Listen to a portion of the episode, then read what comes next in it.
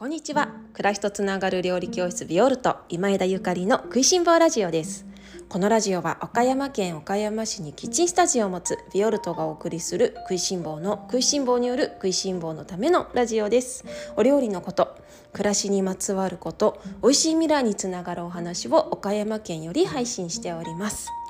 皆様おはようございます。料理家の今枝ゆかりです。本日は12月9日木曜日です。いかがお過ごしでしょうか？今日はおせちを3品だけ作るならというテーマでおしゃべりをさせていただきます、えー、もう12月もあっという間に過ぎ去っていきますね。皆様どんな日々を過ごしていらっしゃいますでしょうか？お仕事に忙しい方もいるかもしれないし年末年始の準備で忙しい方も多くいらっしゃるかもしれないですね。えー、私は今キッチンスタジオでのレッスンクリスマス向けのお料理教室を開催中ですので頭の中はクリスマス料理一色なんですけれども、えっと、ローストチキンとかそれからマッシュポテトとかグリーンサラダとか、えっと、あと何作ってるかな。そうね。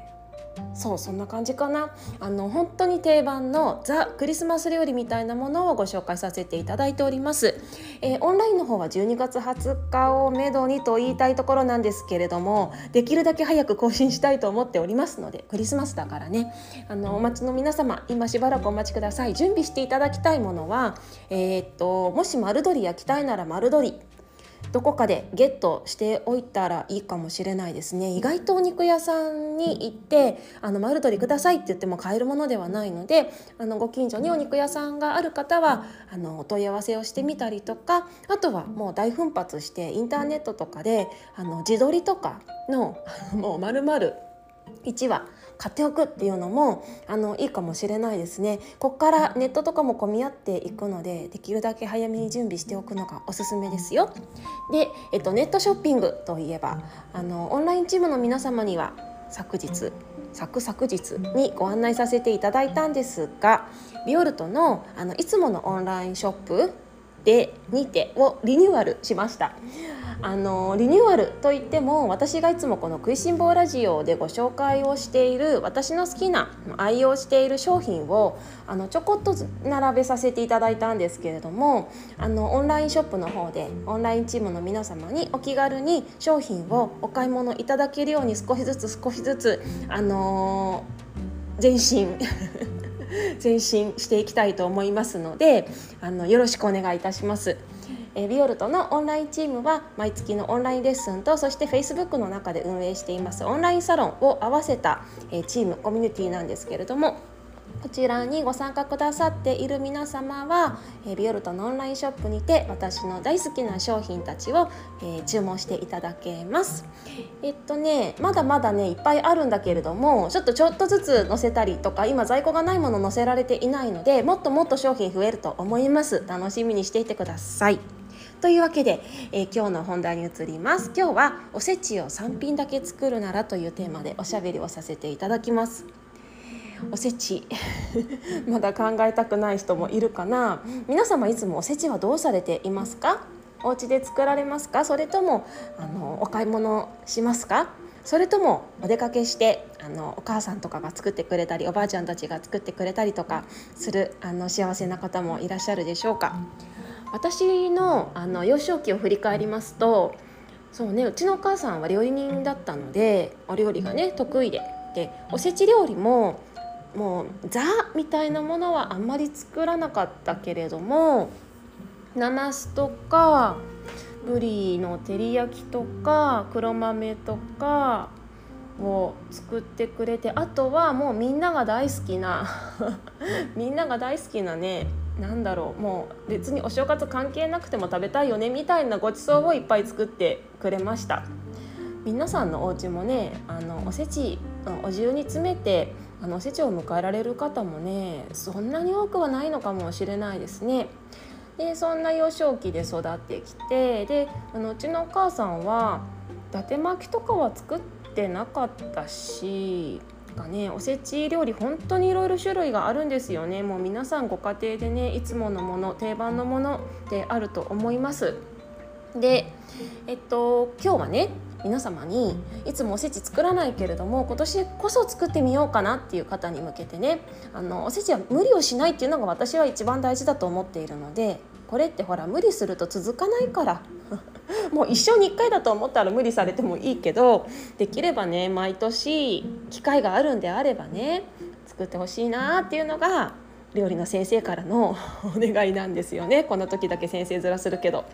ですので無理をしないっていうことが大事。もうこれとってもあのとっても素敵な日本の文化だからね。あの子どもたちにもね知ってほしいなって思うし。で子どもたちに伝えるためにはやっぱり大人が作っていかないといけないから無理のない程度でねあお正月って楽しいなお正月の料理ってあなんか楽しみだな特別なんだなっていうのを感じてもらえたらいいと思うのね。いいと思うの。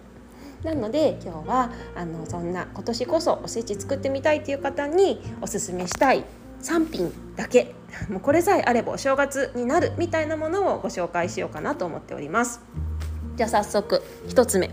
1つ目は紅白なますです。これはみんな作る人多いかな。作る人多いんじゃないかなと思っています。紅白じゃなくってもあのー、干し柿とか入れたね柿を使ったなますでもいいし五目なますでもいいしあのお家のね好きなように作っていただけたらと思うんですけど私は紅白なますかな。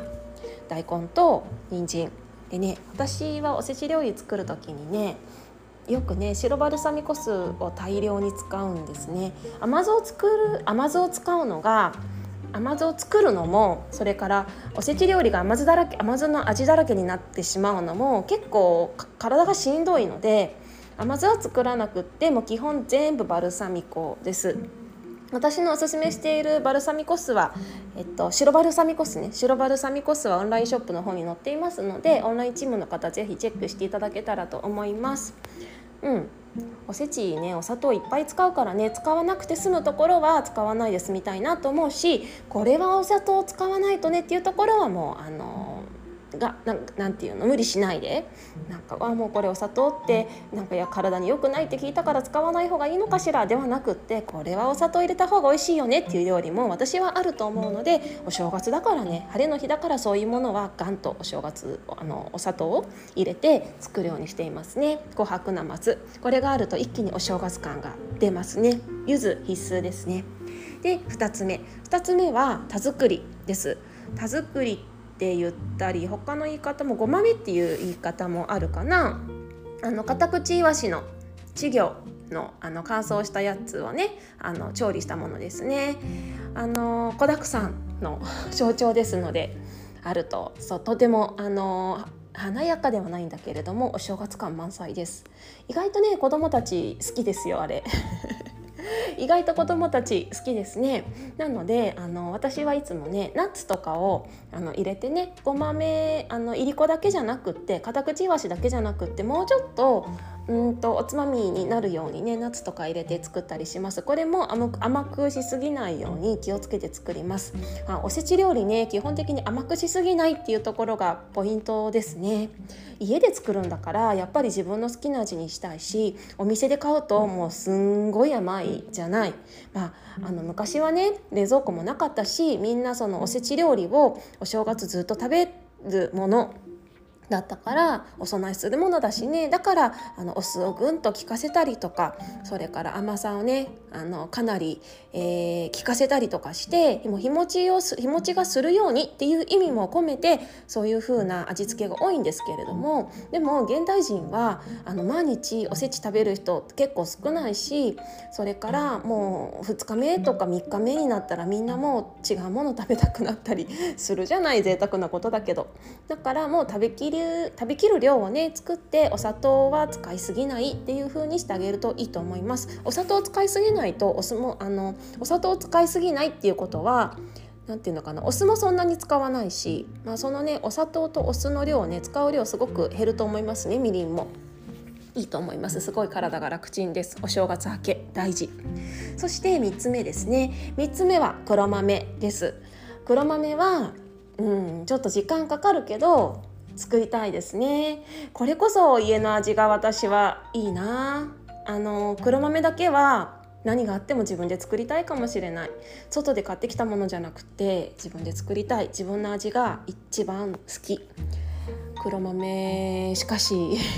時間がかかるしシワにならないようにね。あのコトコトグツグツ加熱したりとかそれから皮がむけないように丁寧に丁寧に扱うっていうことがねもうすごくあの難しいっていうか手間のかかる子たちなんだけれども私いつもね黒豆をお正月用に炊く時ねすごく神聖な気持ちになるんですよ。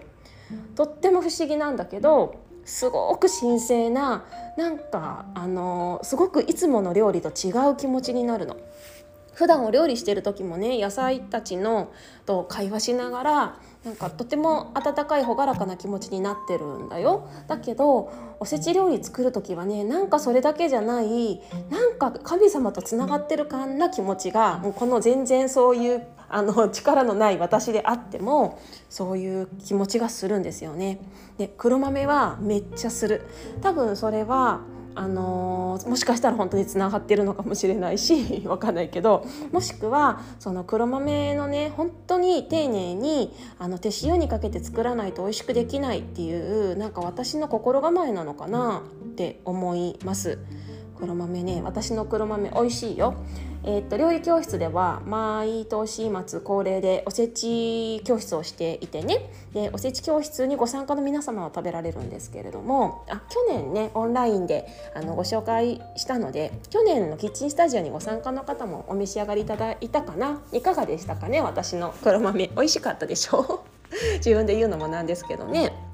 であのオンラインの方に私の黒豆レシピ載っていますので、えっと、去年のものですがご興味があればぜひぜひその他あの、ま、ここまでね一回ラジオの話を閉じるとしてねあのその作ってほしい3品であれば簡単に3品作るんであれば、まあ、黒豆は簡単じゃないけれども、えっと、紅白なますと田作りと黒豆作ってほしいなってあとはまあかまぼことかあのお刺身とかお雑煮とかあったら十分おせおそあのおそお正月っぽいのかなと思うんですけれどもプラスね作りたい方は伊達巻きとかもやっぱり美味しいしあのその他私シューマイ作ったシューマイあの華やかなねあのもち米をまぶしたシューマイとかを毎年作るんですけれどもあのそういうようなレシピも載っていますのでそろそろ準備したい方いるかなと思って今日この話させていただきました。クリスマスのことばかりね話してると、まあ、あっという間にお正月が来ますのであのまあね日本人からしたら、まあ、クリスマスは楽しいけどクリスマスよりお正月の方がね気合が入る方が多いと思いますので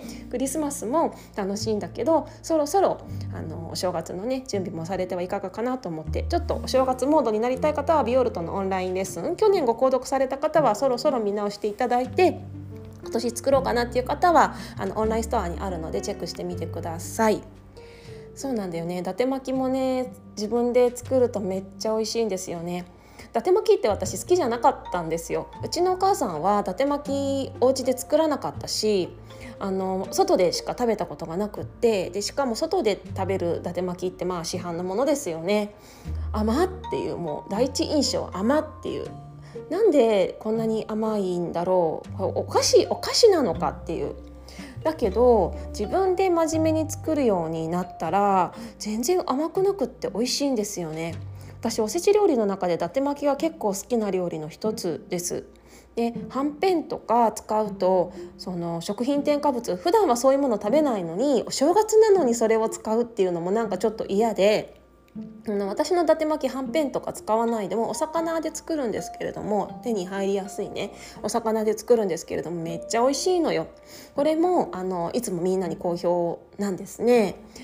だからおせち料理のそのイメージっていうの？そういうのをねなんか本当に美味しいものを食べたことない方はあんまりいいイメージないかもしれないし子どもたちも好きじゃないしってあの思われるかもしれないですけれども普段のお料理と一緒でね